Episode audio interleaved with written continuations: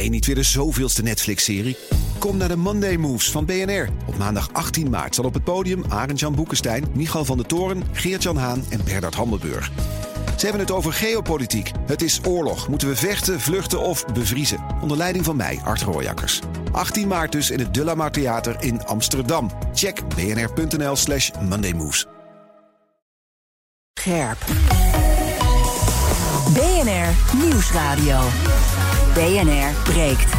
Ivan Verrips.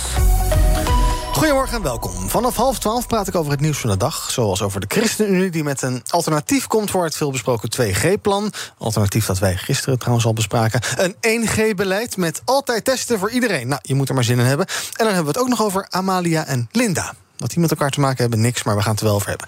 In mijn panel vandaag Rabi Safi van De Belegger... en Robert Verhul, vicevoorzitter van de JOVD. Goedemorgen allebei. Goedemorgen. Goedemorgen. We gaan beginnen met... BNR breekt. Breekijzer. Ons vestigingsklimaat moet beter om te voorkomen dat bedrijven als Shell en Unilever vertrekken. Royal Dutch Shell, dat is binnenkort verleden tijd, want Nederlands trots of schaamte, het is maar net hoe je er naar kijkt, verplaatst het hoofdkantoor van Den Haag naar Londen. Vorig jaar deed Unilever dat al en de reden is het niet afschaffen van de dividendbelasting. Gisteren werd het kabinet een beetje overvallen door dat nieuws. Minister Blok van Economische Zaken besloot te polsen of er draagvlak was eh, om die dividendbelasting alsnog heel snel af te schaffen, maar ja, die was er niet. De vraag is eigenlijk of Shell überhaupt nog uh, over te halen was. Dat weten we pas in december als de aandeelhouders gestemd hebben. Maar is het eigenlijk erg dat Unilever en Shell ons de rug toekeren? Is er iets mis met ons vestigingsklimaat, zoals uh, VNO-NCW zegt? Of kunnen we deze bedrijven nou, prima missen? Dat ene leegstaande kantoorpandje, dat kan er ook wel weer bij. En dus ons breekijzer, ons vestigingsklimaat moet beter... om te voorkomen dat bedrijven als Shell en Unilever vertrekken. Wat vind jij? Uh, wil je mee praten? Pak dan je telefoon, doe dat nu en bel naar 020 468 4 keer 0. 020 468 4 keer 0. En als je niet wil bellen, maar wel wil stemmen, doe het dan via de stories van BNR Nieuwsradio op Instagram. Aan het einde van het half uur krijg je een tussenstandje. Ik geloof dat het nu heel erg 50-50 was. Dus dat belooft wat qua hoe onze luisteraars erover denken. 020 468 4 keer 0. Ik praat er ook over met Corné van Zel, beursanalist bij Actiam, vriend van BNR. Goedemorgen, Corné. Goedemorgen, Ivan. Nou, eerst maar even ons breekijzer. Ons vestigingsklimaat moet beter om te voorkomen dat bedrijven als Shell en Unilever vertrekken. Wat vind jij? Nou, het moet eigenlijk altijd beter natuurlijk. Dus je moet altijd naar de beste plek uh, streven. Um, maar dit is een hele specifieke fiscaal geval waarbij dus drie bedrijven... Hè, want uh, we vergeten gauw eventjes dat Reed Elsevier uh, al in 2015 die andere twee is voorgegaan. En alle drie hadden ze al een been in Engeland en een been in Nederland. En ja, dat ene been hebben ze nu bijgetrokken. Alle drie naar Engeland toe. Ja, en jij zegt het moet altijd beter, dat snap ik. Maar in het, ja, wat is in het, in, het, in, in het oog van dit soort bedrijven is beter natuurlijk minder belasting betalen. Uh, hoe, hoe, uh, hoe, ja, hoe duid jij dat? Wat, wat, wat, is, wat is beter? Nou, het is, je moet het in brede zin des woords uh, zien. We hebben ook heel veel bedrijven aangetrokken. Dus wat dat betreft. Ik denk dat dit allemaal vrij specifieke gevallen zijn. Maar het is, la, laat wel zeggen, het is hele slechte reclame voor Nederland als vestigingsland. De internationale kranten staan er echt helemaal vol van. En dus wat dat betreft is dat ja, slechte reclame kan je eigenlijk niet voorstellen. En dat heeft ook wel impact. Hè. Reed Elsevier, ik zeg altijd maar, hoeveel heeft ne Reed Elsevier nog geïnvesteerd in Nederland? Nou, zo'n beetje helemaal niks. En het is eigenlijk volkomen uh, Engels geworden. En dat, ja, die kant gaan we langzamerhand straks ook op met Shell en met. Unilever om de simpele feiten. Je kan van alles beloven dat je hier wil investeren. Maar beloften zijn uh, natuurlijk uh, vaak om gebroken te worden. En woorden zijn zacht. Dus dat gaan we wel zien. maar het vestigingsklimaat bestaat natuurlijk uit een heel veel dingen. Hè. Hoe, gaat, hoe is de maatschappij richting buitenlanders? Hoe is het, hoeveel talent is er? Nou, we kunnen ongelooflijk veel talent aantrekken. Kijk maar naar een ASML. het onderwijs, hoe makkelijk dat is. tolerantie en dat soort zaken. Dus het is een heel breed scala. En op dat brede scala uh, scoren we wel heel erg goed. Ja, uh, we gaan zo even verder praten over onder andere de dividendbelasting. Ik ga zo ook even aan mijn panel vragen wat zij ervan vinden. Maar even nog heel kort in een paar zinnen. He, Shell, Brits-Nederlands bedrijf, hoofdkantoor in Nederland. Maar dat gaat dus anders. formeel zeggen ze in het persbericht... zodat het bedrijf sneller en flexibeler kan opereren. Maar jij zegt het is een fiscale kwestie... en die heeft simpelweg met die dividendbelasting te maken. Meer is het niet, toch? Nee, nee, dat zeg ik niet. Uh, het is heel simpel. Al die bedrijven, het is natuurlijk veel makkelijker opereren. En dat heb je gezien met de overname van British Gas. Dat is, was een hele moeilijk gedoe. Uh, dus met overnames, met uh, dividend, met uitkeren, met speciale dividenden, met inkopen van eigen aandelen. Dat is allemaal veel en veel makkelijker op het moment dat je één bedrijf bent. En ook op het moment dat je één bedrijf bent, kan je veel makkelijker je strategie uitzetten en die, die volgen. Uh, dus wat dat betreft is het bedrijf daarmee flexibeler geworden. Het is ook voor Shell een, een lange lijst geweest waarbij dividendbelasting een, een, een factor is, maar zeker niet de enige. Oké, okay, ga een rondje panel doen, daarna een paar bellers, dan kom ik bij je terug. Rabi, de belegger. Ja, Shell lang aantrekkelijk voor beleggers. Hè? Uh, hoe wordt het nou een oude dagsbelegging? We hebben we ja. gehoord. Ook voor jou? Uh, nee, niet voor mij persoonlijk. Oh, waarom niet? Uh, omdat ik niet van, en vooral niet in hele oude, ouderwetse bedrijven beleg die uh, in de olie- en gasindustrie zitten. um, maar ik snap wel dat Shell dit, uh, deze keuze maakt, ook Unilever. want vestigingsklimaat in Nederland is langzaamaan slechter en slechter aan het worden. En ik snap dat er heel veel mensen zijn die zeggen: ja, maar die bedrijven moeten ook belasting betalen. Maar die bedrijven betalen indirect gewoon ontzettend veel belasting. Uh, in de vorm van accijns, in de vorm van inkomstenbelasting van hele hoge inkomens die ze hier, uh, hierheen trekken.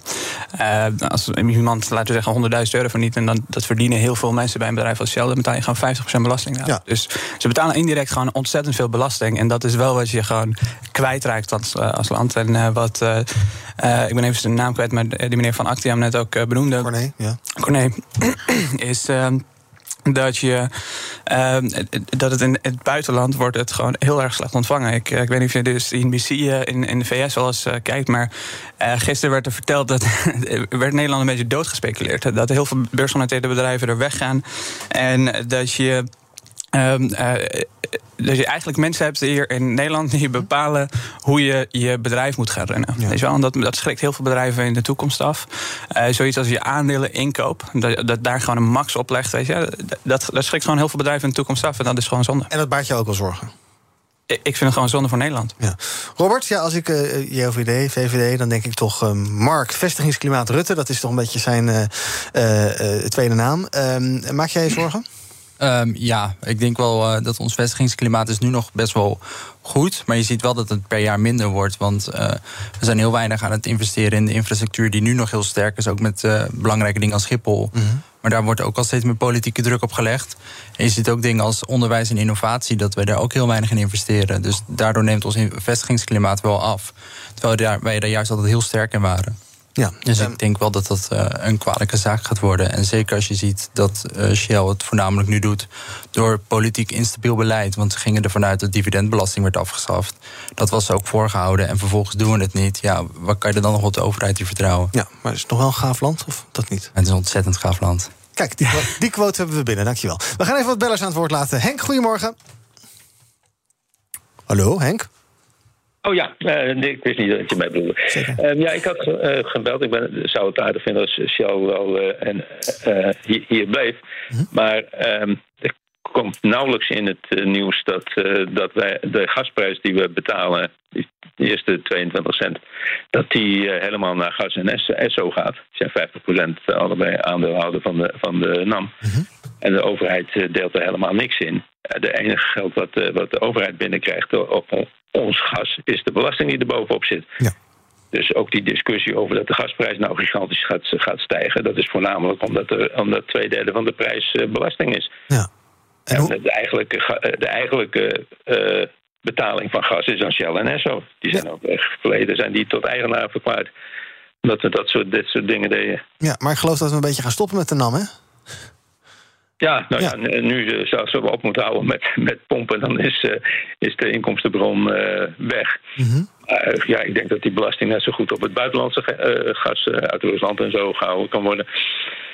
Oké, okay, duidelijk. Dank voor het bellen. Ehm, Danny, goedemorgen. Ja, goeiedag. Spreek met Danny Kok. Zeg het maar. Um, ja, ik heb eigenlijk een klein beetje mijn eigen politieke agenda. Kijk, ik ben aan het volgen hoe de regering is omgegaan met het vertrek van Unilever en nu met Shell. En dat er nu weer dividendbelasting, dat er daarbij aan wordt gemoord. En dan denk ik, er wordt de verkeerde kant op gereageerd. En ze weten eigenlijk niet goed hoe ze het aan moeten pakken, maar dat ga ik ze vertellen. Oh, kom maar op. Kijk, als Shell zo graag naar Engeland wil, hè, dan mag, kan de Nederlandse regering zeggen... oké, okay, dat is goed, jullie gaan naar Engeland... maar dan gaan jullie de ontdokenbelasting van de afgelopen 30 jaar... daar worden jullie verantwoordelijk voor gesteld. Zeg maar, dat zij die gaan betalen. Mm -hmm. Dus En dan kan Shell die kan er met een, eh, met een overeenkomst komen. Van kijk, wij hebben een akkoord met de Nederlandse staat, zeg maar, getekend.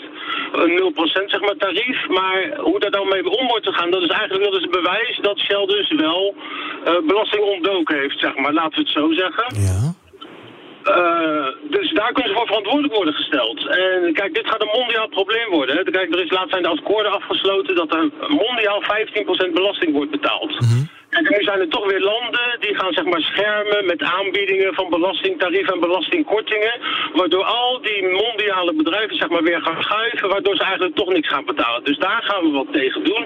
En het is een beetje lullig dat Shell nu de presidentwerking zeg maar, daarvoor gaat vormen, maar toch is het zo. Maar dit probleem moet aan worden gepakt. De bedrijven die moeten blijven zitten waar ze nu zitten. Zo gaan we het maken. Dat is de bedoeling. Ja, en als ze dat niet doen, moeten ze uh, forse boetes betalen. Dus goed idee, uh, Corné, er wordt wel aan gewerkt, zo'n vertrekboete. Uh, ja, nou ja, als je slechte reclame wil maken voor het Nederlandse bedrijfsleven, het Nederlandse vestigingsklimaat, is dit denk ik wel de ultieme manier. Want uh, dat gaat natuurlijk nog meer bedrijven afschrikken uh -huh. om uh, naar Nederland te komen.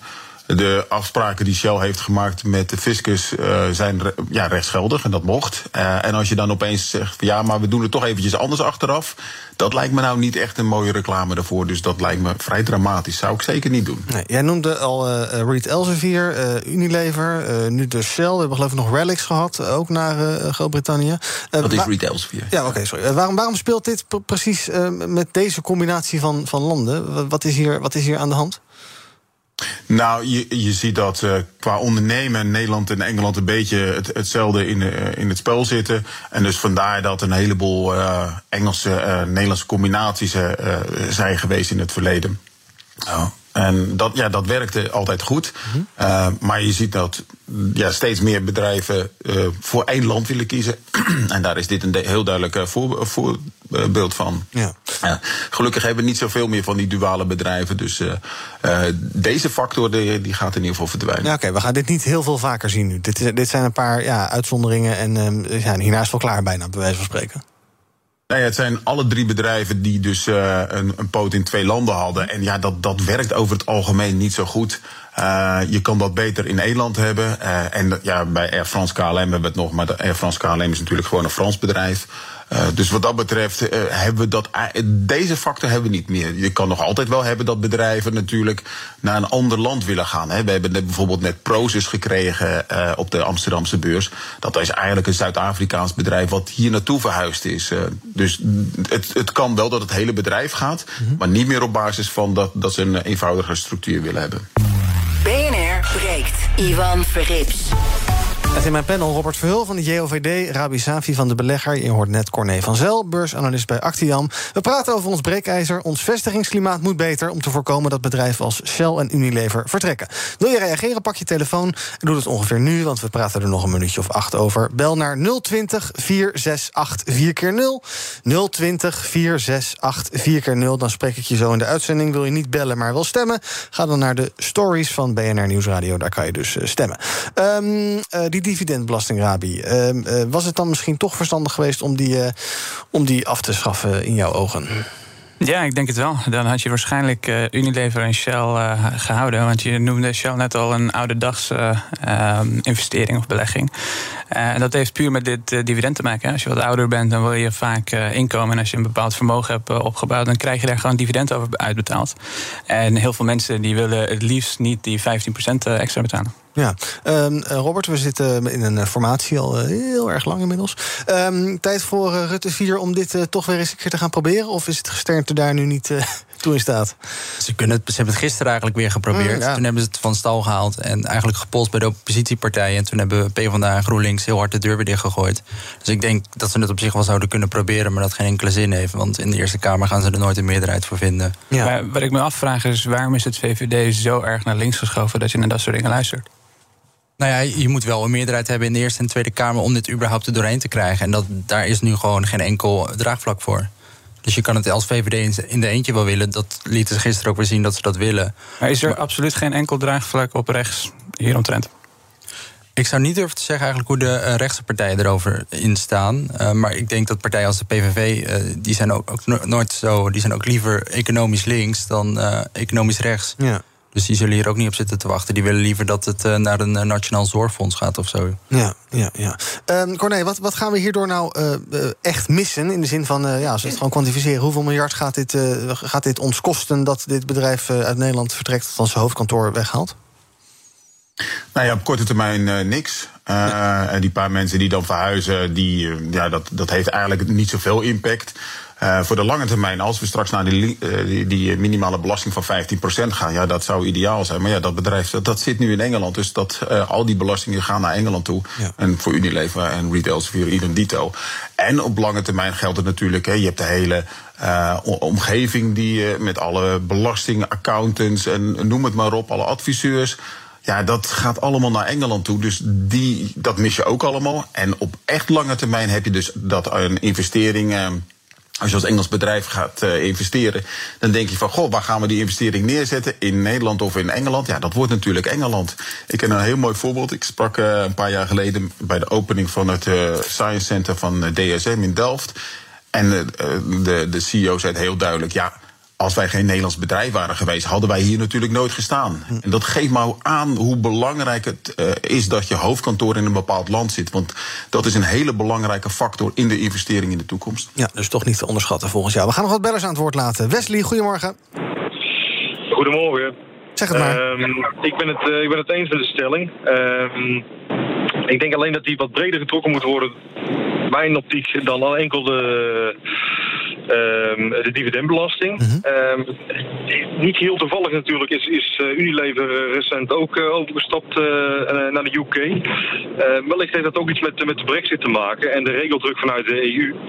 Um, wat, wat misschien een bedrijf, hè, een grote organisatie als Unilever of Shell, toch wel beperkt in, in de mogelijkheden. En zij toch wel meer potentie zien om dan te opereren vanuit een hoofdkantoor in, in, in de UK in plaats van in de Europese Unie. Ik bedoel, ze hadden ook kunnen kiezen als Nederland dat niet interessant genoeg was om misschien richting België of, of Duitsland veel uit te wijken. Ja. Um, maar geen enkel EU-land um, komt in aanmerking en ze vertrekken naar, naar, naar Groot-Brittannië. En anderzijds is het natuurlijk ook zo dat uh, de socialistische partijen, onze linkse partijen, uh, ja, ontzettend tegen de schenen schoppen van, van die grote multinationals. En, en, we zien dat, dat onze regering, hè, de CDA en VVD, een beetje het centrum-rechtse, dat dat ook steeds meer opschuift naar links. ik, ik, denk dat dat daardoor ook niet bijzonder aantrekkelijk wordt gemaakt om, om, om dus hier nog te blijven. Ja, duidelijk. Dank voor het bellen. Noah, goedemorgen. Ja, goedemorgen. Zeg het maar. Ja, ik uh, ben het ook eens dat het uh, beter moet uh, met de vestigingsklimaat van grote bedrijven en ook voor kleine bedrijven. Mm -hmm. Het probleem is dat ehm, de overheid om de vier jaar of om de twee jaar iedere keer de spelregels ver veranderen. Dus ja, wat wil je dan als bedrijf zijn die een onbetrouwbare overheid hebben? Ja, dan, wil je niet investeren. Nee. Dus, maar hoe ga je dat oplossen? Want ja, we hebben eens in de twee, vier jaar Tweede Kamerverkiezingen. Ja, zeg het maar. Ja, kijk, het, het is uh, het linksblok uh, die denkt kort termijn. Dat is wat Rabi zei van ja. Mensen vergeten dat ook inkomstenbelasting betaald wordt, andere belastingen, werksgelegenheid in de loop der jaren heel veel mensen brood op de tafel heeft gebracht. En om alleen om te gaan focussen op dividendbelasting of, of dergelijke voor bedrijven of kleine bedrijven, ja, dan, ja, dan, dan schiet je zeg maar, tegen de verkeerde steenbenen. Ja, dat is er nou volgens jou duidelijk. Tot slot, Wendy, goedemorgen. Ja, goedemorgen met Wendy. Zeg maar. Ik dacht, uh, laat eens even een vrouw aan het woord. Ja, graag. Fijn, dankjewel. Heel prettig. Moet ik, daar actief, moet, moet ik daar actiever toe oproepen of niet? Um, nou, blijkbaar wel. Ja, nee, heel goed. Oké. Okay. Vertel. Als, als er nog meer vrouwen nu bellen, luisteren en nu willen bellen, moet je het nu doen. Dan kom je nog in de uitzending. Maar dan nu je telefoon pakken. 020 468 4 0 Wendy, zeg het maar. Ja, nou, ik zat te denken, um, duurzaamheid heeft zo de toekomst. Uh, ik ken nog geen land dat zich profileert specifiek op... Uh, wij zijn de plek, de, de place to be voor een uh, duurzaam vestigingsklimaat. -hmm. um, waarom zouden we die concurrentie niet eens aangaan... en dan gewoon echt op duurzame technologie en duurzame energiebedrijven aan te trekken? Nou, goede vraag. Ga ik eens aan Corné vragen. Waar, zou, zou dat geen goed idee zijn? Of, of zijn bedrijven als Shell uiteindelijk dan toch... ja, misschien voor het jaarverslag wel in geïnteresseerd... maar uiteindelijk voor de portemonnee is dat toch wat ingewikkeld? ingewikkeld. Nou, je ziet dat uh, Shell als een van de weinige grote oliemaatschappijen probeert die combinatie uh, aan te gaan. Uh, dat, ja, verdienen met de fossiele energie, maar wel zoveel mogelijk investeren in, in duurzame energie. En dat is ook net de reden waarom ze door Third Point zijn aangepakt. Maar ze zeggen van nou ja, dat is een waardeloze strategie. Want af, afzonderlijk zijn ze veel meer waard. dus dat wordt in ieder geval niet door alle aandeelhouders gewaardeerd. Maar dat, dat is een strategie. En je ziet dat andere bedrijven, zoals Oorsted, die hebben die slag al volledig gemaakt. En die, die staan op 40 keer de verwachte winst, terwijl Shell maar op 8 keer de verwachte winst staat. Dus dat wordt wel gewaardeerd. Maar uh, dat is nog een. Kijk, voor Oorzet was een vrij klein bedrijf. Uh, voor Shell, voordat ze die uh, move helemaal hebben kunnen maken, dan ben je wel uh, echt heel lang aan het investeren. Maar die stap maken ze wel. Ja, um, er was ook die, die uitspraak van de rechter hè, over de terugbrengen van, terugdringen van CO2-uitstoot. Daarvan heeft Shell gezegd: ja, dit heeft er allemaal geen gevolgen voor. is dat inderdaad zo? Of is, ja, kan je nu een uitspraak van de rechter naast je neerleggen als je niet meer in Nederland gevestigd zit? Want wat ga je doen dan? Nou ja, daarvoor moet je echt jurist zijn om dat te mhm. kunnen bepalen. Uh, ik zag al een heel mooi commentaar op Reuters. Die zei van ja, dit is gewoon een dikke vinger naar die rechter toe. Van ja, als jij op de stoel van de wetgever gaat zitten, dan gaan wij toch gewoon weg als onbetrouwbare overheid. Hm. Uh, maar goed, dat is een, een discussie die je beter. Uh, en uh, denk ik dat er nog wel wat rechtszaken over gevolgd worden. Of die rechter dat wel mag beslissen of niet. Maar dat, dat zullen we zien. Uh, maar ik denk dat je dat beter aan een jurist kan vragen. Ja, oké. Okay. Rabi, tot slot. Uh, is het feest op het kantoor van Boris Johnson? En lacht hij de bal uit zijn broek omdat hij deze grote vis binnengehakt heeft, denk je? Ja, zeker weten. ik denk het wel. En met deze grote vis waarschijnlijk ook heel veel andere grote vissen in de toekomst. Want wat en die dame net zei, is, uh, kunnen we niet meer groene bedrijven naar Nederland trekken? Je zou mhm. gek zijn als groene bedrijf die beursgenoteerd wil zijn... om in een land te komen waar we het veel moeilijker maken dan, uh, dan bijvoorbeeld in, in de UK. Ja, dus je zou nu wel gek zijn.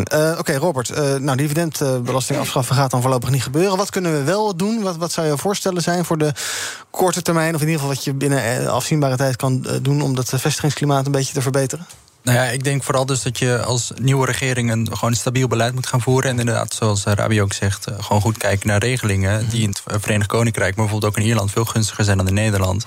In de hoop dat we dan toch weer meer bedrijven of gaan aantrekken, of in ieder geval vasthouden. Want je had een paar maanden geleden ook nog een ander bedrijf, uh, voor mij de opvolger van de mijn in Nederland, die zat ook te dreigen dat ze naar Zwitserland wilden vertrekken.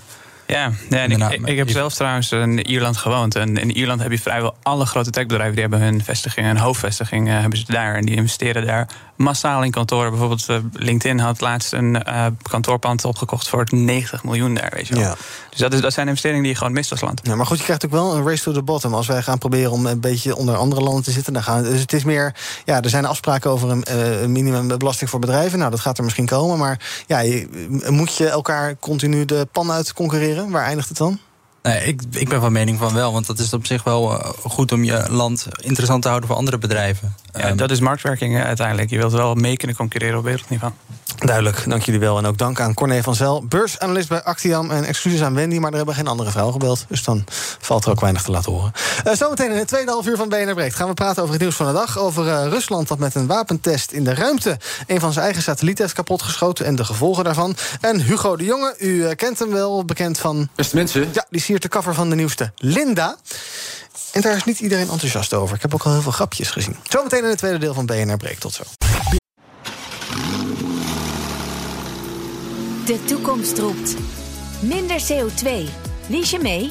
Dit is het moment om te kiezen voor de Tesla Model 3, Toyota Pro-Ace Electric of Volkswagen ID3.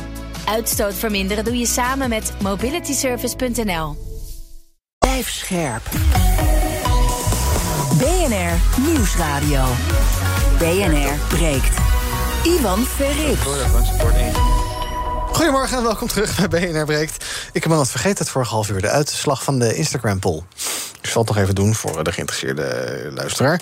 Uh, eh, 53% is het oneens, dus die vindt niet per se dat ons vestigingsklimaat verbeterd moet worden om bedrijven als Shell en Unilever te behouden. Nou, nu zijn we nu echt even dat half uurtje afgerecht. Goed, het tweede half uur. In mijn panel vandaag Rabi Safi van De Belegger en Robert Verhul, vicevoorzitter van de JOVD. En we gaan praten over het nieuws van de dag. Ja, het is weer zover vanmiddag, uurtje of drie in de Tweede Kamer. Coronadebat. Grootste discussiepunt zal worden of er een 2G-beleid komt. Dus dat je alleen ergens naar binnen komt als je gevaccineerd bent of hersteld van corona. En ondernemers krijgen in principe de keuze of ze 2G of 3G doen. Tenzij het plekken zijn waar je alleen maar. Want dan moet je weer geplaceerd gaan doen. Het is een beetje een ingewikkeld verhaal, maar. Um, ChristenUnie is daar bekend tegenstander van, überhaupt van die hele coronapas. En dus omarmt eh, de, eh, de partij sinds gisteravond een alternatief. 1G-beleid, oftewel altijd testen of je nou gevaccineerd bent of niet. Kamerlid Mirjam Bikker ligt bij Nieuwsuur uit waarom ze dat precies willen. Als ik kijk naar onze samenleving, hoe die polariseert... vind ik het vooral belangrijk dat iedereen zijn bijdrage levert. En niet dat we dat doen door te kiezen tussen groepen... maar juist aan te spreken op de verantwoordelijkheid. Ja, nou, dat uh, is dus mevrouw Bikker van de ChristenUnie. Uh, Robert, is dat misschien wel zo eerlijk als je zegt van ja, uh, 2G, het is ook daarvan mensen die 2G doen, die gevaccineerd zijn, kunnen besmet zijn, kunnen anderen besmetten. Dus dan maar gewoon iedereen testen. Dat zorgt ook voor dat we niet allerlei moeilijke dilemma's krijgen in de samenleving. Ja, het is in onze ogen eerlijker dan, uh, dan 2G. Maar wij zouden liever zien dat we gewoon 3G houden. Maar dat we inderdaad wel meer gaan testen. Dus misschien voor grotere evenementen zoals festivals. Dat we daar wel iedereen vragen om zijn test te gaan laten doen. Uh, zodat we elkaar niet op grote festivals massaal gaan besmetten. Ja, um, um, maar liever dus, liever dus meer testen dan uh, het tweedelingverhaal dat je met 2G krijgt. Wij zijn echt heel bang bij 2G dat er een nog grotere polarisatie in de samenleving gaat komen. Je ziet echt dat dat nu al ja, op het uiterste begint te lopen. Mm -hmm. Dus wij denken gewoon inderdaad misschien allemaal meer testen. Maar ik snap wel als je gevaccineerd bent dat je dan niet denkt... ik ga voor mijn winkel uh, een, zelf of een test laten doen. Ja, over testen gesproken trouwens, nieuws van vanochtend. Eigenlijk van gisteravond, maar vanochtend kregen we er een naam bij. Spoedtest.nl, dat is de grootste aanbieder van coronatests... voor dat testen voor toegang. Dus als je nu iets wil uh, en je bent niet gevaccineerd... en je wil naar een festival, voor zover die er nog zijn... of naar een restaurant, dan moet je dus uh, testen voor toegang gaan doen. Dat kan bij spoedtest.nl, althans dat kon bij spoedtest.nl. Want zij worden verdacht van fraude met vaccinatiebewijzen. Spoedtest.nl ontkent trouwens bij nu.nl dat zij dat gedaan hebben. Um, maar de site is geloof ik wel offline, althans net was die dat wel. Um, dat is wel zorgelijk, uh, Robert, als uh, ja, de uitvoerders van overheidsbeleid... als je die al niet kan vertrouwen. Ja, ik vind het zeer zorgelijk. Ik, had het, ik heb het vanmorgen ook gehoord. Ik vind het zeer zorgelijk. Want dat zijn juist mensen waar we mee denken... dit kunnen we met z'n allen gaan aanpakken. En dan... Uh, ja, doen ze er eigenlijk niet mee. Want ze, geven gewoon nep uh, QR-codes uit. En ik denk gewoon dat we dat soort bedrijven heel hard moeten gaan aanpakken. Want we moeten gewoon met z'n allen kunnen vertrouwen op de middelen die we hebben. En dat kan blijkbaar niet altijd. Ja. Uh, er is inderdaad ook een. Nou, de website is weer online met een nieuwsbericht. Nou, we moeten er maar even gaan, in gaan duiken. Daar komt vast later meer over vandaag. Rabi, altijd testen dus, wat de ChristenUnie voorstelt. Vind je dat een eerlijker plan dan dat je zegt... het ene restaurant kom je wel binnen getest en het andere niet? Uh, ik vind dat we van de ene extreem naar de andere gaan. Ik denk dat mensen moeten gewoon de keuze krijgen om te doen waar ze zelf zin in hebben. Uh, en als dat test is, vaccinatiebewijs of herstelbewijs, dan uh, bepaalt de persoon dat zelf. Ja, um, maar als de cijfers niet goed gaan en het OMT zegt we moeten toch uh, meer doen om de besmettingen tegen te gaan, dan moet je misschien wel uh, moeilijke keuzes gaan maken. Dan kan je niet zeggen iedereen moet doen waar hij zin in heeft. Ik, ik, denk dat het een veel moeilijkere keuze is om de samenleving zo uit elkaar te drijven. Want ik heb wel eens discussies gevoerd van, met hele slimme mensen die hele verkeerde keuzes maken. Um, die gewoon simpelweg. Uh, het waren mensen waarvan je niet eens verwacht die zo erg tegen vaccinatie zijn, puur omdat het een soort dwang wordt of zo. Mm-hmm. Weet je wel? Dus ik vind dat je mensen gewoon een keuze moet geven. Laten we niet zo gek doen met z'n allen. Even luisteren naar Mark van Ranst, de top-viroloog in België. Die zei dit over het 1G-beleid bij Buitenhof. Dan, ja, dan is dat veiliger. Ja. Maar dan moet je wel de capaciteit ja. hebben om dat te doen. En die capaciteit moet je ook voorbereiden. Dus ik kan me niet voorstellen dat men volgende week beslist... we gaan, voor je de koring gaat, iedereen moet getest worden. Ja, de capaciteit, dat is dus wel een dingetje. Robert, jij zei al, wij zouden ook graag veel meer testen. Maar nou, we zien nu spoedtest.nl, die uh, ligt eruit. 20% van de capaciteit voor testen, van toegang kwam, testen voor toegang kwam van hen. Um, de lijnen bij de GGD, die raken ook overvol. Al dagen horen we. Uh, waar gaan we dat uh, doen, testen? Heb jij nog wat ruimte op je, in je woning... waar we mensen kunnen gaan testen of zo? Of ja? Ik heb helaas geen plek bij mij thuis. Maar volgens mij was het voor van de zomer... hadden we meer capaciteit dan op dit moment. Mm-hmm. Dus voor mij hebben ze toen enorm afgeschaald. En ik neem aan dat ze nu ook al bezig zijn met opschalen... Maar voor mij is er altijd ruimte om nog verder op te gaan schalen. Oké, uh, we gaan het even hebben over thuiswerken. We blijven ook even in België, uh, want ook daar zijn ze nog niet uh, klaar met corona. Morgen komt het overlegcomité weer samen. Het is natuurlijk een beetje een ingewikkeld land, België... maar dat zijn de, het overleg van de verschillende regeringen, van de zes regeringen. De federale ministers hebben in aanloop daar naartoe besloten... tot een thuiswerkplicht, of telewerken, zoals ze dat daar zo mooi noemen. Vier dagen thuiswerken en één dag op kantoor, maar dan dus verplicht. Dit om het stijgende besmettingscijfer te stoppen. Robert, best een zware beslissing, eh, denk ik. Ehm, eh, in Nederland hebben we natuurlijk ook weer een thuiswerkadvies sinds eh, eind vorige week, begin deze week. Ehm, goed idee om daar toch wat meer drang en dwang achter te zetten. Om maar een paar leuke termen aan te halen. Nee, ik denk het niet. Ik denk dat het advies dat onze overheid geeft beter is dan zo'n verplichting. Want je kan ook echt niet bij iedereen verwachten dat ze vier dagen thuis gaan werken. Want heel veel mensen moeten bijvoorbeeld op een beveiligd netwerk werken of moeten heel veel met collega's overleggen dat uh, ook gewoon gevoelig is. Dus dat maar we dat... toch teams tegenwoordig en VPN-verbindingen en de hele kleren zo. Nou ja, je hebt dus best wel um, bedrijven waar dat echt niet kan. Dat je echt op het, de, het netwerk moet gaan zitten van je bedrijf. Um, dus dat kan alleen op je, bij, uh, op je eigen kantoor inderdaad, heel veel mensen die kunnen ook wel thuiswerken. Dat hebben we de afgelopen jaar ook goed gezien. Dus de mensen die dat kunnen, die doen dat al. Want dat advies is er gewoon. Je hoort van heel veel mensen dat het ook wel goed bevalt. Maar je, moet die men, je moet, kan het niet gaan verplichten. Want er zijn ook genoeg mensen die wel uh, op kantoor moeten zijn. En ook heel veel mensen nou ja, die bijvoorbeeld in de. Ja, die geen, niet op de computer werken, ook mhm. gewoon uh, op het werk moeten zijn. Ja. En je, ik, je hebt ook kans dat ze dan misschien met z'n allen gaan afspreken. Nou, dan gaan we met z'n allen op donderdag uh, naar kantoor. Dan heb je alsnog één grote massabesmetting. Ja, heb je alleen donderdag files, dat zou mooi zijn. Uh, Rabi, als ik ook even kijk naar de analogie met jouw standpunt net... dan denk je hier waarschijnlijk ook mensen moeten doen wat ze uh, zelf het verstandigst vinden... en hun eigen verantwoordelijkheid hierin nemen. Ja, want ik, ik denk als je dit gaat verplichten, de mensen die thuis uh, werkten, die blijven sowieso thuis werken. En de mensen die niet thuis werkten, die hadden vaak een reden om niet thuis te werken. Dus uh, het heeft geen zin om te verplichten. Ik bedoel, het is ook geen exacte wetenschap dat als je mensen gaat verplichten om thuis te werken, dat dat opeens uh, hele, heel veel effect gaat hebben. Er zijn betere maatregelen, zoals 3G bijvoorbeeld ook in België. Ja. nee, er zijn, ik denk dat er betere maatregelen zijn om mensen iets te verplichten. Alright, we gaan eens even kijken naar wat jullie belangrijkste verhalen uit het nieuws waren. Um, Robert, jij wil het hebben over het ISS dat wordt bedreigd door brokstukken na een Russische raketaanval. Dan denk je, oh, het is oorlog. Nee, ze hebben zichzelf aangevallen, althans een eigen Russische satelliet. En nu is het ISS bedreigd of zo, dat moet je even uitleggen. Er is, eh, de, Russen hebben een uh, nieuw wapen eigenlijk uitgeprobeerd om, waarmee ze satellieten kunnen opblazen. Dus dat hebben ze voor mij gisteren gedaan. En die brokstukken die bedreigen nu het ISS. Dus die mensen die moesten ook naar, verplaatsen in het ISS. omdat ze gewoon die brokstukken ja, het, de satelliet bedreigden. Mm Ehm, maar het is eigenlijk ook voor ons een breder verhaal. Want je ziet steeds vaker dat China en Rusland ehm, investeren in wapens die ook in de ruimte ingezet kunnen worden.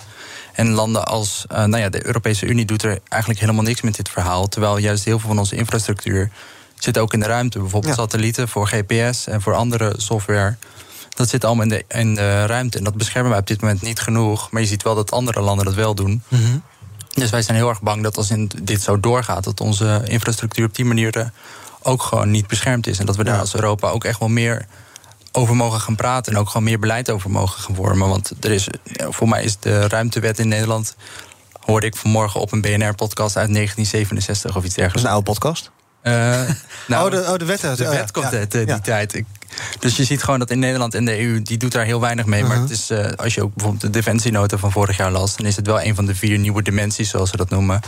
Waar wel echt in de nieuwe Koude Oorlog, zoals sommige mensen dat willen noemen, dat gaat wat ver, maar wel uh, een belangrijk platform is waar dit uitgevoerd gaat ja. worden. En zou jij dan uh, meer reactie willen zien op die uh, raketaanval van afgelopen nacht op een eigen satelliet? Of zou je vooral proactief willen zien dat we inderdaad nou ja, ook dit soort dingen gaan ontwikkelen en dat, dat Europa wat steviger wordt op dit gebied? Ja, vooral wat steviger. Het was voor mij ook wel gewoon weer een signaal dat we hier af en toe wel over hebben als het gebeurt, maar voor de rest, voor de rest eigenlijk niet. Mm en dat we daar eigenlijk ook meer met elkaar over moeten gaan hebben. Wat willen we hier nou mee? We hebben een paar jaar heel erg gelachen toen uh, Donald Trump uh, zijn Space Force oprichtte. Oh maar um, het laat wel zien dat het niet alleen maar uh, dom is. Want je moet hier ook echt wel wat mee gaan doen. En zeker als Europa, waar we nu met z'n allen samenwerken. Ja, en wat dan? We werken nu als Europa samen in de European Space Agency. Hm. En dat is voornamelijk op wetenschappelijk gebied. Maar we hebben nog geen bijvoorbeeld uh, defensiestrategie voor de ruimte. En die moeten we toch met z'n allen gaan ontwikkelen. Want als Nederland zijn we daar echt te klein voor. Um, we hebben ja. eerst een lanceerplatform, die heeft alleen Frankrijk in de Europese Unie. Ja. Moeten we een minister voor, bui voor buitenaardse zaken? Lijkt me wel leuk. Wie zou dat dan kunnen doen? Dat lijkt me ontzettend leuk, maar misschien moeten we ons eerst even gaan uh, kijken met een staatssecretaris. Misschien is Stef Blok beschikbaar. Dan ook allerlei buitenaardse reisjes gaan maken en handelsmissies en zo. Ik zie het helemaal voor me. Uh, Oké, okay, tot nu toe kort nog even over Rusland. Uh, dat, dat rare incident dus. Ze hebben van allerlei, ik geloof 1500 brokstukken die nu ergens rondzweven. En ISS zit ondergedoken, die mensen in dat ding. is daar nou iets fout gegaan of niet? Want uh, de Russische ruimtevaartautoriteit, de Roskomnadzor of zo heet het geloof ik, die zegt van ja, het is allemaal veilig gebeurd. Maar als ISS-mensen uit voorzorg zich veilig moeten bergen, dan gaat er toch iets niet helemaal goed? Ja, en er zitten ook gewoon Russische cosmonauten op, dat, op die satelliet. Dus ik denk wel dat ze misschien ergens een, fout hebben gemaakt. Mhm. Maar dan is het wel een hele domme fout. Sowieso zit de ruimte al vol met, met ruimteafval van de Russen. Dus laten we daar niet nog meer bij gaan doen. BNR breekt. Thomas van Zel. Ivan Verrips. Over 15 minuten is het 12 uur. Oh, spannend maar, weer, maar, maar dan ben je me altijd een maling. nee, ik heb van even jouw gast een leuk appje ontdekt. Jouw gast die had iemand over uh, nucleaire dingen een tijd geleden. Die meneer van Nucleair Net. Ja, nucleaire dingen, ja. heb ik hem ook aangekondigd. Die noemde, die noemde een appje Electricity Map. En daarmee kan je zien hoeveel stroom er in eh, Nederland wordt verbruikt. En waar dat dan vandaan komt en zo. is echt een heel leuk appje. Oké, nou, ik laat me graag inlichten uh, verder dan dit. Ja. Zometeen om 12 uur. Nou, niet helemaal hieraan gelieerd, maar toch een klein beetje. De topman van installatiebedrijf Veenstra uh, want uh, daar hebben ze natuurlijk te maken met klanten die uh, ook geconfronteerd worden met hoge gasprijzen. En wat kun je dan doen? heeft het nog zin om andere apparaten aan te schaffen? Om het nog eens een keertje goed na te laten kijken? Of is met name toch isolatie het toverwoord? En wat doe je als je heel veel geld verdient met centrale verwarmingen? Terwijl we weten dat het tijdperk van de centrale verwarming zo ongeveer nu ten einde zou moeten zijn. Dus dat gaan we zeker bespreken. Met onze FD-collega bespreek ik ook de tik op de vingers die het Europees Hof uitdeelt aan Polen. Niet voor het eerst, maar eh, daar staat nogal wat op het spel. Zo, je wilt misschien wel de toekomst van de Europese Unie. En het eh, beleggerspanel is er. En dat is elke week eh, natuurlijk een spekkie voor mijn bekkie. Maar in dit geval Shell, Bol.com. Heel veel nieuws dat ook beleggers bezighoudt. dus ik zou zeggen, bindend luisteradvies. Vanaf 12 uur gewoon de radio aan laten staan. Dan hoor je zaken doen met Thomas van Zel. Tot zo. BNR breekt. Zullen we maar gewoon gaan kijken wat er trending is op de socials? Ik ben wel benieuwd. Ja, laten we maar kijken. Trending op de socials op dit moment ongeveer nu zo'n beetje. Ja, nou, dat is de verkeerde. Wacht even, de goede. Ja, nou ja, weet je, we beginnen gewoon. Onder andere trending hashtag aardbeving en hashtag Groningen. Dat komt uh, door een aardbeving die vannacht Groningen heeft opgeschrikt. Het KNMI registreerde een uh, beving met een kracht van 3,2 op de schaal van Richter. Hashtag 2G-regel, hashtag stem tegen 2G zijn trending. En ook hashtag Louis van Gaal is trending. Hij moet uh, vandaag bij een beslissende WK-kwalificatiewedstrijd tegen Noorwegen... in een rolstoel coachen na een val van zijn fiets. Een tamelijk emotionele Van Gaal legt uit waarom hij er toch bij is. Nou, de jongens willen graag dat ik blijf en de staf. Dus ja, dan moet ik blijven. Ik kan er niet omheen, maar het raakt je, zie ik. Dat, ik ben een emotioneel figuur. Als spelers uitspreken dat ze graag willen dat ik doorga. Ja, en ook Amalia is trending. Het uh, boek over de kroonprinses, geschreven door Claudia de Brij, komt vandaag uit. En? Je hem geworden? Ja, ik vind het heel cool. Ik vind het wel heel onwerkelijk, denk ik. Ik vind het eerlijk gezegd, ik vind het nog steeds enorm gek om het zo te zien. Ik ben er nog steeds niet helemaal zo van, oh, dit is iets wat echt daadwerkelijk uit gaat komen. En dat mensen gaan lezen. En... Uh, ja, er staat toch wel heel wat persoonlijke dingen in van mij. Ja, opgeschreven dus door Claudia de Brein. Tot slot, hashtag Hugo de Jonge. Die staat op de koffer van de Linda. Dat maakt heel veel los op Twitter. We gaan even nog wat uh, verhaaltjes uit die training doornemen. Allereerst even beginnen met Groningen. Uh, vannacht dus weer een aardbeving. De laatste maanden vaker gezien. Uh, nu 3,2 op de schaal van Richter. Ik zag bij RTV Noord allerlei mensen die zeiden van... joh, het was een zeer zware dreun. Die zijn zich helemaal rot geschrokken. Alsof er een karbietbus afgeschoten werd. mensen die spreken over huizen die heen en weer gingen. Die flink trillen. Ik heb gelukkig nog nooit een aardbeving meegemaakt. Uh, ik denk jullie ook niet, allebei. Nee, um, het staatstoezicht op de mijn heeft gezegd... we gaan dit nog jarenlang meemaken, aardbevingen in Groningen. Uh, wat, wat, moeten we voor die mensen doen die er wonen, Rabi? Het, is, het, is, het lijkt me echt heel naar als je weet... dat op elk moment uh, je huis trillend onder je vandaan... nou, niet onder je vandaan valt, maar dat je op die manier in bed ligt... en dat je eigenlijk wacht op de volgende schok. Ja, en nog nader als je ervan uit uh, gaat dat uh, het komt omdat uh, daar simpelweg geboord is naar gas en, dergelijke. dus dat komt twee keer zo hard aan, denk ik. En ja, we moeten mensen compenseren die daar gewoon heel veel schade en last van hebben. en als dat heel lang duurt, dan moet het maar heel lang duren. Ja, heb je het idee, Robert, dat dat een beetje prominent op de formatietafel ligt? We zijn natuurlijk met de formerende partijen naar Groningen geweest om daar te kletsen. Daar was nog een tamelijk hilarisch videofragmentje van premier Rutte die met iemand sprak waarvan hij dacht dat hij haar eerder had gesproken, maar zij wist van niks en dat werd allemaal een beetje ongemakkelijk. Um, maar heeft, heeft dit genoeg aandacht? Ik denk wel dat het een goed signaal is dat ze dan daar ook een formatiedag of weekend hebben gedaan. Uh, maar ik denk wel dat het een heel belangrijk verhaal is dat ik hoop dat het hoog op de tafel ligt. Want die mensen die wachten echt al jaren.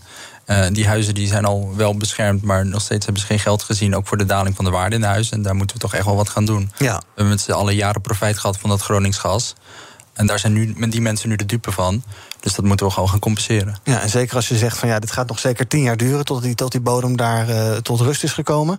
Uh, ja, dan moet je toch zorgen dat die mensen in ieder geval geen financiële zorgen hebben. En uh, ze hebben al genoeg zorgen om wanneer komt de volgende klap, lijkt me zomaar. Ja, geen financiële zorgen. En dus ook vooral dat het huis goed beschermd is, dat ze de klappen kunnen opvangen. Dus dat ze wel ook gewoon op de plek kunnen blijven wonen. En als ze dat niet aandurven, dat we ze wel helpen met een nieuwe woning zoeken. Wat in deze markt heel lastig is. Ja, dat kan je wel zeggen, ja. Um, we gingen het even hebben over Hugo de Jong. Ik heb jullie eventjes de voorpagina van de nieuwste editie van de Linda uh, uitgedeeld. Jij zei, Robert, je had gekeken in de kiosk. Uh, maar hij lag er nog niet, hè? Nee, ik was wel benieuwd wat hij nou allemaal te vertellen heeft. Ben je een vaste Linda-lezer? Valt dat wel mee? Dat uh, valt reuze mee. Okay. Ik dacht, ik ga hem toch een keer kopen. Want ja. ik ben wel benieuwd wat hij nou te vertellen heeft in zijn vrije tijd. Ja, op de cover zien we Linda de Mol, Raven van Dorst, Hugo de Jonge, Kajsa Ollongren. En rechts staat nog een mevrouw.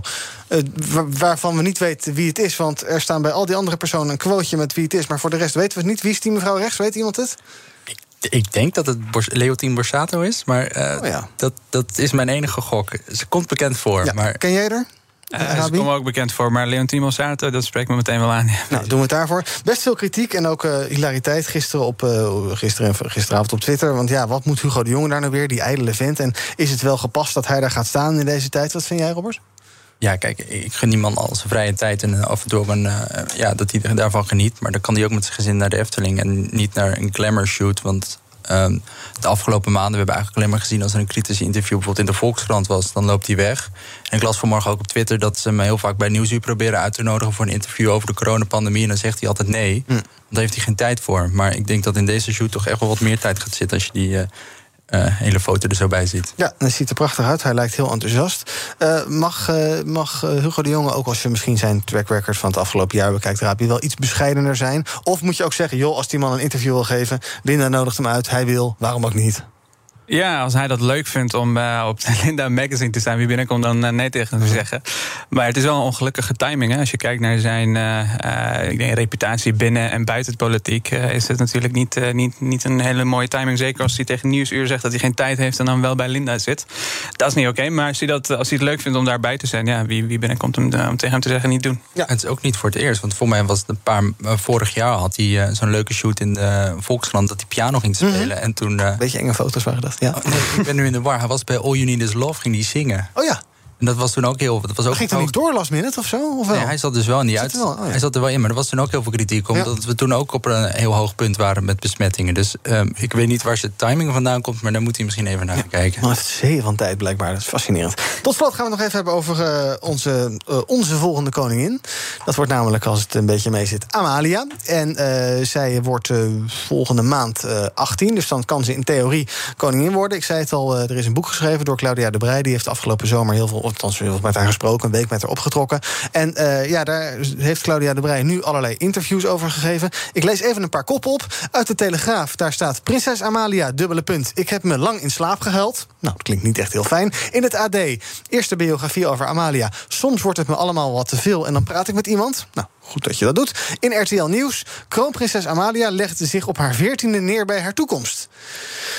Uh, als ik dat zo hoor, klinkt het niet echt alsof Amalia er heel veel zin in heeft om binnenkort koningin te gaan worden. en dat het heel moeilijk is blijkbaar om een prinses uh, te zijn. Ja. Terwijl je eigenlijk niet zoveel hoeft te doen, behalve blijven ademen tot je koningin wordt. ja, ik, ik weet niet. Ik, ik kan heel moeilijk. Uh, kan je niet verplaatsen in iemand die binnenkort koningin wordt? ik, ik, ja, ik, ik kan heel moeilijk inbeelden dat ze zo'n moeilijk leven heeft. Laat ik het zo zeggen. Ik kan me heel goed voorstellen dat er dingen zijn die, die niet uh, goed gaan en dergelijke. Maar uh, dat het daarover moet gaan dat, het zo, dat ze zo'n moeilijk leven heeft en ze geen zin heeft om een koningin te worden.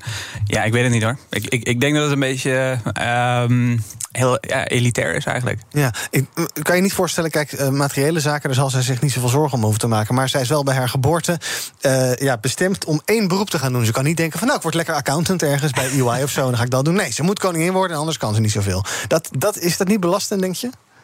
Uh, dat, ja, als je het niet leuk vindt om te doen, dan lijkt me wel belastend, ja. ja. Uh, maar is, het, is ze dat ook daadwerkelijk verplicht? Ik weet heel weinig over het Koningshuis, ja. Mm, nou, ze is de eerste in de lijn, maar goed, kan natuurlijk zeggen dat ze dat niet gaan doen. Uh, Robert, ben je een beetje koningshuisgezind? Of zeg jij, joh, weg met die monarchie op, zouten ermee?